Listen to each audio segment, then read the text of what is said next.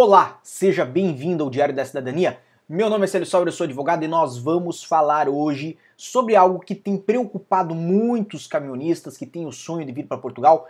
Muitas pessoas que vão, obviamente, trocar a sua carta de condução também estão preocupadas com o decreto-lei 102-B de 2020, que veio a trazer algumas mudanças e, evidentemente, já tomou conta aí dos grupos de WhatsApp, dos grupos de Facebook, sobre aí talvez uma um, um encerramento, um fim do processo de troca de carta de condução. Então, se esse assunto lhe interessa, fique aqui conosco, porque nós voltamos em dois segundos.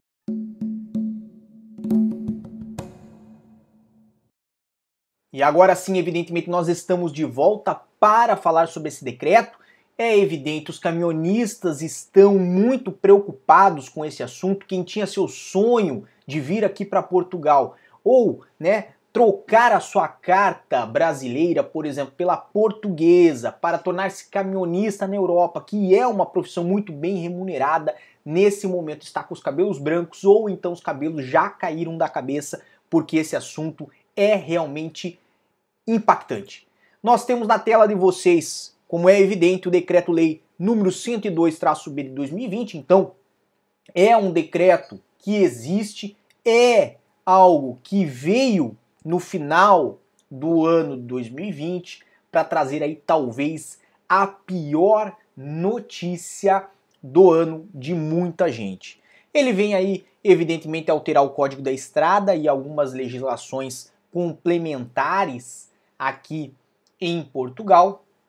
Temos a informação já de quando ele entra em vigor, vamos trazer na tela para vocês. Só um minuto na tela, no artigo 15 tem aí a entrada de vigor e produção de efeitos. Por que, que eu estou trazendo isso agora? Volta aqui um pouquinho para mim, por favor. Por que, que eu estou trazendo isso agora? Porque o que é mais importante, o que vai ter que tomar um pouco mais de atenção de vocês, vai vir logo a seguir. Então, primeiro eu vou falar quando isto vai passar a valer e depois eu vou falar o que, que vai ser alterado. Agora, alterações nós temos, tá bem? Isso já vou antecipar para não falar assim, ah, mas o que vai acontecer? Já vamos falar sobre isso. Temos então o, prese o presente decreto-lei entra em vigor no prazo de 30 dias após a sua publicação, lembrando que ele foi publicado no dia 9 de dezembro de 2020. Então, ele já está em vigor, mas tem aqui um pequeno detalhe no número 2 que trata do que? Do artigo 128 do Código da Estrada, este sim tem um efeito diferenciado, ou seja, ele não produz efeito após 30 dias, mas sim após 120 dias da publicação do presente decreto-lei. Ou seja, repetindo, o decreto-lei já está em vigor. Mas algumas das alterações que nós vamos trazer aqui hoje Quais? Aquelas no artigo 128, quando nós chegarmos nela eu vou lembrar esta questão de novo, mas estas alterações que são do artigo 128, elas produzem seus efeitos após 120 dias e não após 30 dias. O que isto interessa saber? Por que, que isto é importante? Porque o decreto já está em vigor hoje, porque hoje é dia 11 de janeiro de 2020, é uma segunda-feira, são 9h40 da noite, aqui em Lisboa. Então, de um modo geral, o decreto todo já está em vigor, com exceção a esse pequeno detalhe, esse pequeno, essas mudanças que vão ter no artigo 128, que vão passar a ter vigor somente em 120 dias a partir da publicação. Quando foi a publicação?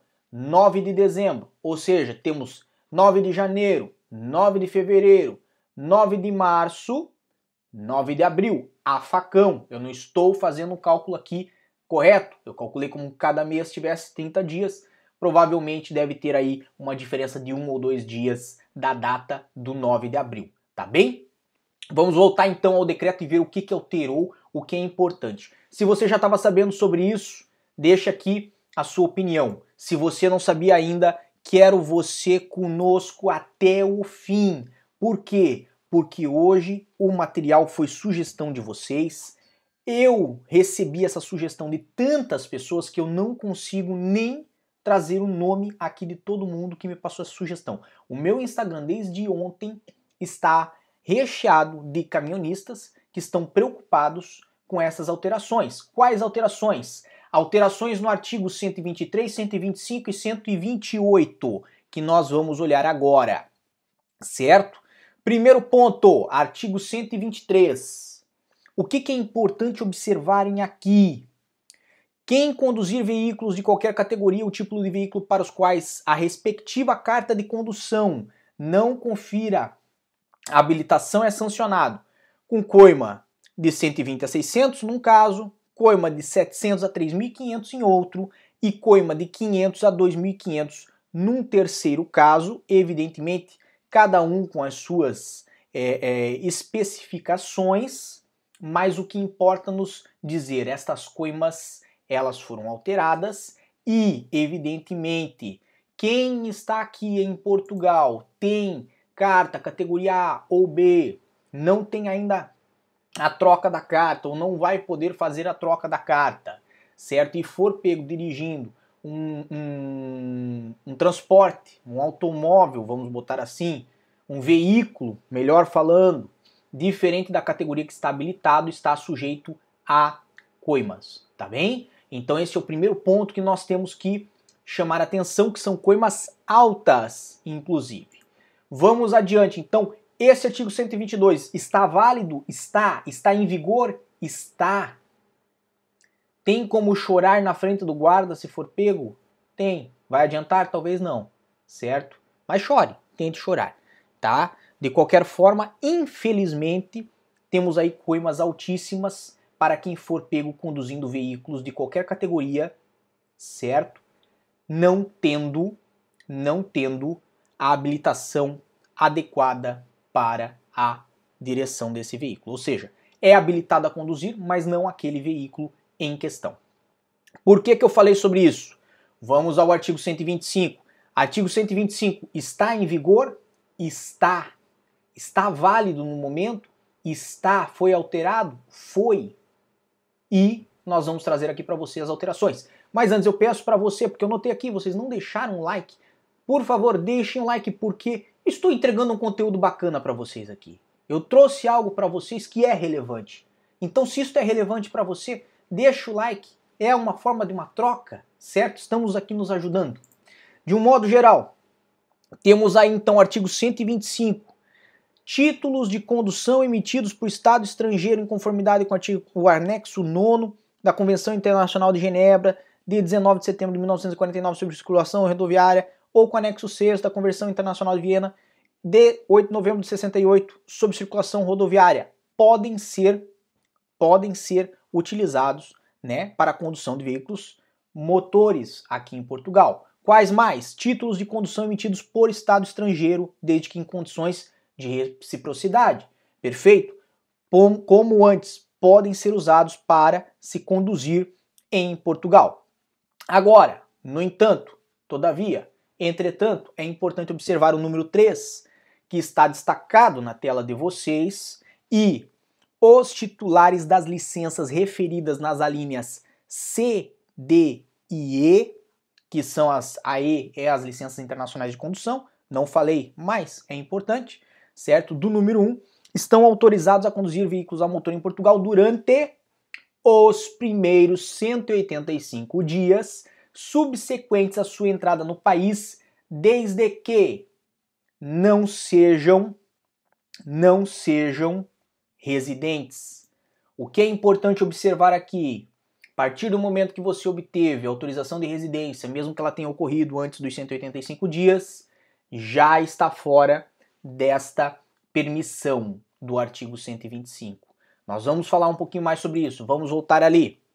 Após fixação da residência em Portugal, o titular das residências referidas no número das licenças referidas no número anterior devem proceder à troca do título de condução no prazo de 90 dias. Por que diz este prazo de 90 dias? Célio, já tinha um prazo que era de dois anos, mudou o prazo de novo? Não, não mudou o prazo, são artigos diferentes. O que interessa saber aqui do artigo 125, prejuízo financeiro. Olha o espírito do prejuízo chegando aqui no nosso canal. Veja logo abaixo no número 8. Quem infringir o disposto dos números 3 a 5, ou seja, entre o terceiro e entre o quarto, certo? Que eu trouxe aqui. Sendo titular de licença válida, ou seja, tem licença para dirigir. Mas, ou está dirigindo além dos 185 dias, que daí está violando aqui o número 3, ou está com o título de residência ainda dentro dos 185 dias, mas já após os 90 dias que tinha para fazer a troca. Ficou confuso? Eu vou simplificar, tá bem? O que importa é saber que nesses dois casos pode ser sancionado com coima de 300 euros a 1.500 euros. Ou seja, espírito do prejuízo, tá bom? Fique atento, por quê? Porque é coima pesada. É coima pesada. E eu não quero que você tenha prejuízo financeiro.